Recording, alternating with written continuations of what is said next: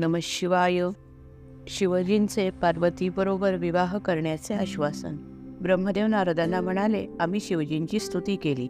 त्यांना म्हणालो हे शिवजी आपण सर्व विश्वाचे स्वामी आहात. तुम्ही दयाळू आहात करुणाकार करुणाकर आहात. आमचे दुःख तुम्हीच हरण करू शकाल. तुम्हाला आम्ही सर्व भावे शरण आलो आहोत. श्री शंकरांनी डोळे उघडले आणि म्हणाले हे श्रीहरी ब्रह्मा आणि आपण सर्वजण येथे कशासाठी आला आहात? भगवान श्रीहरी म्हणाले तारकासूर सर्वत्र अन्याय करत आहेत. अधर्म वाढत चालला आहे.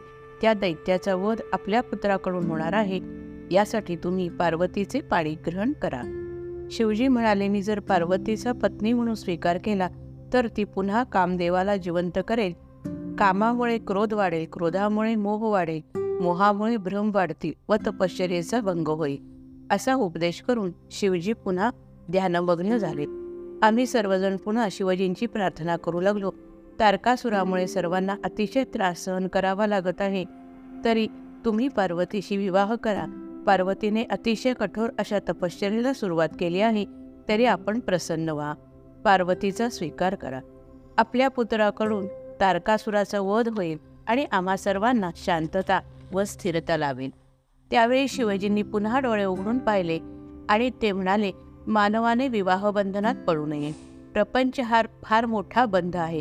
त्यातून सुटणे अतिशय अवघड आहे. अवघड अशी गोष्ट आहे.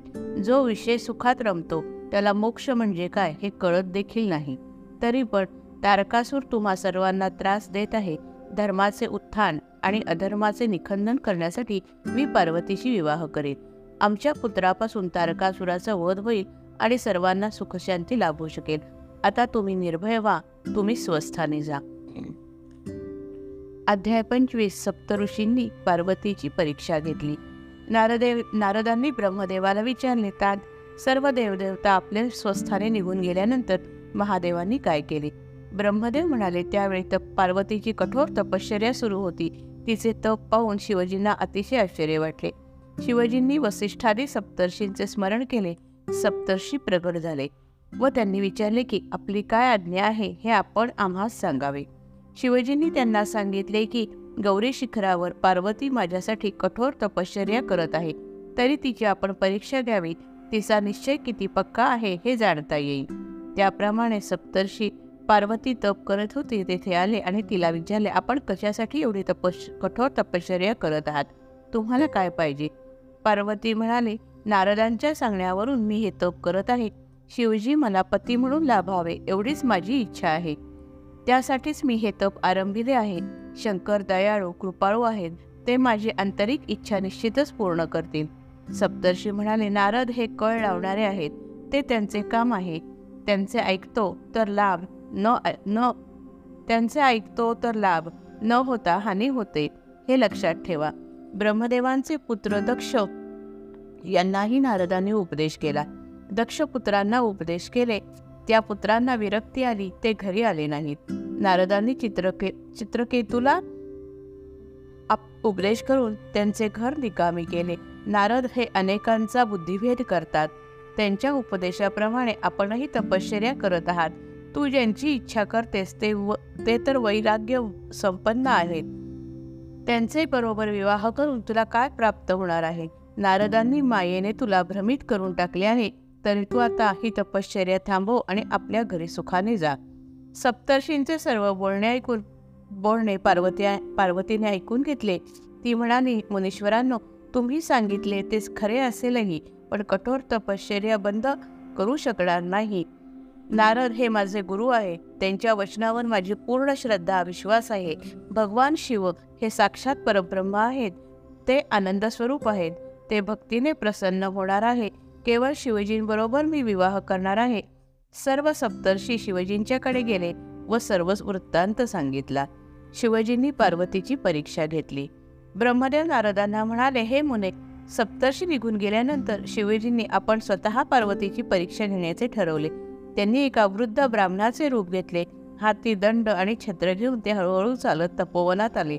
पार्वती जेथे तपश्चर्या करत बसली होती तेथे ते पोचले. त्या तेजयुक्त ब्राह्मणाला पाहून पार्वतीला आनंद झाला. पार्वतीने त्यांना आसन दिले त्यांची पूजा केली आणि ती म्हणाली आपण वेदसंपन्न दिसता आपण कोण आहात कोठून आला आहात? ब्राह्मण म्हणाला माझ्या इच्छेनुसार मी कोठेही जातो तू कोणाची कन्या आहेस? येथे का बरे तपस्या करत आहेस? तुझे पती कोठे आहेत? त्या तेजस्वी ब्राह्मणाची जिज्ञासा पाहून पार्वती म्हणाली मी सावित्री लक्ष्मी अथवा सरस्वती नाही मी हिमालयाची कन्या आहे. मी शिवजींना पतिरूपाने प्राप्त करून घेण्यासाठी येथे तपश्चर्या करत आहे. परंतु अजून शिवजींची प्राप्ती झाली नाही. म्हणून अग्निप्रवेश करण्याचा मी निश्चय केला आहे. त्याच वेळी तुमचे आगमन झाले म्हणून मी थोडा वेळ थांबले आहे. यानंतर पुढील जन्मात देखील शंकर माझे पती होतील अशा तऱ्हेने मी तपश्चर्या करणार आहे. पार्वतीने अग्नीमध्ये प्रवेश करण्याचा निश्चय केला होता तेव्हा तिच्या सख्यांनी व ब्राह्मणाने विरोध केला तरी पण तिने ऐकले नाही. तिने अग्नीमध्ये प्रवेश केला. परंतु शंकरांच्या कृपेने तिचा देह चंदनासारखा शीतल झाला. त्यावेळी ब्राह्मण म्हणाला तुझ्या तेजाने अग्नी देखील शांत झाला. तू शंकराच्या प्राप्तीसाठी तपश्चर्या करत असेल तर ते व्यर्थ होणार आहे. ब्राह्मणाचे बोलणे ऐकून विजया नावाची सखी म्हणाली मी तुम्हाला पार्वतीचे चरित्र सांगते. ती गिरिराज हिमालयाची कन्या आहे. तिचे नाव पार्वती व काली आहे. तिचा विवाह झालेला नाही. शंकरांच्या शिवाय ही विवाह करणार नाही. नारदांनी हिला तपश्चर्या करण्याचे सांगितले आहे. त्याप्रमाणे ती तपश्चर्या पार्वती करत आहे. त्यावेळी वृद्ध ब्राह्मण म्हणाले तू खरे बोलतेस का थट्टा करतेस काहीच कळत नाही. तरी तुझ्या सखीने स्वमुखाने सांगावे. अध्याय सत्तावीस. वृद्ध ब्राह्मणाने केलेली शिवजींची निंदा. ब्रह्मदेव नारदांना म्हणाले हे मुने ब्राह्मणाचा वेश धारण करून धारण केलेल्या शिवजींचे विजया सखीने सांगितलेले उत्तर ऐकून समाधान झाले नाही.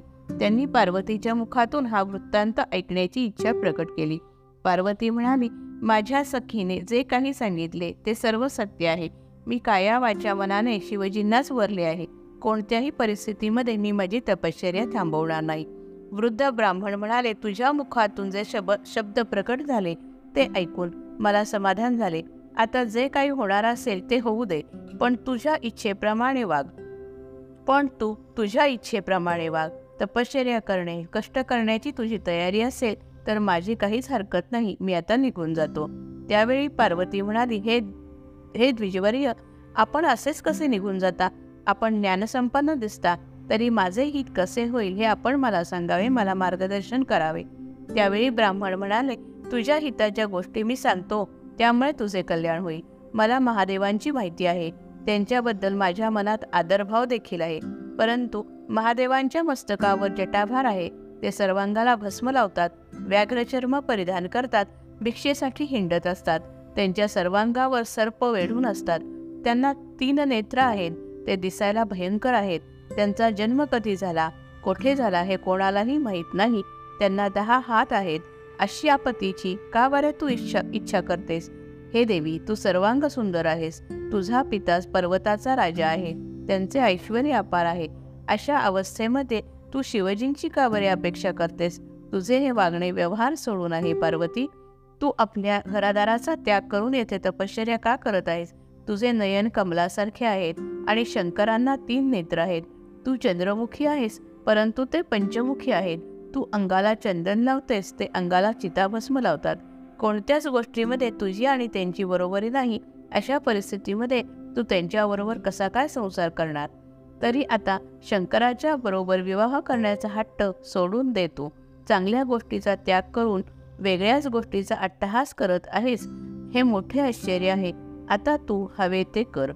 अध्याय सत्तावीस समाप्त. अध्याय अठ्ठावीस शिवजींनी पार्वतीला दर्शन दिले. ब्रह्मदेव नारदांना म्हणाले हे मुने वृद्ध ब्राह्मणाने शिवजींची जी निंदा केली ती ऐकून पार्वतीला फार दुःख झाले.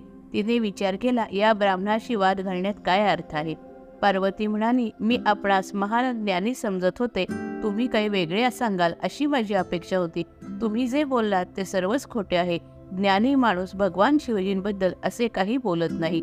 शिवजी परब्रह्म परमात्म स्वरूप आहेत. ते आपल्या इच्छेने कोणतेही रूप धारण करू शकतात. तुमचे बोलणे ऐकून मला अतिशय क्लेश झाला.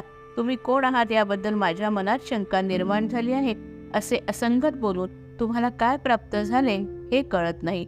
शिवजींचे स्वरूप मला पूर्णपणे माहीत आहे म्हणून मीच आता ते तुम्हाला समजावून सांगते. शिवजी हे निर्गुण आहेत. गुण हे त्यांचे स्वरूप आहे. काही कारणासाठी त्यांनी सगुण रूप धारण केले. त्यांच्या कुळगोत्राचा प्रश्नच उद्भवत उद्भवत नाही. ते सर्व विद्यांचे अधिष्ठाता आहेत. त्यांना विद्येची काय आवश्यकता आहे? शिवजी भक्तांच्या अधीन असतात. त्यांचे भजन केल्यामुळे जीव निर्भय होतो. मृत्यूला चिंता येते म्हणून त्यांना मृत्युंजय म्हणतात. त्यांच्या कृपेने देवांना देवत्व पण प्राप्त झाले आहे. शिवजींच्या स्वरूपाचा अंत लागत नाही. त्यांची लीला आघात आहे. सर्व देख सर्व देव देखील त्यांच्या दर्शनाची इच्छा करतात. त्यांची सेवा केल्याने लक्ष्मीची प्राप्ती होते आणि सेवा न केल्यास दारिद्र्य निर्माण होते. त्यांच्या पूजनाने सर्व कामना पूर्ण होतात. ते निर्विकार आहेत. तर मग त्यांच्यामध्ये विकार कसा निर्माण होईल?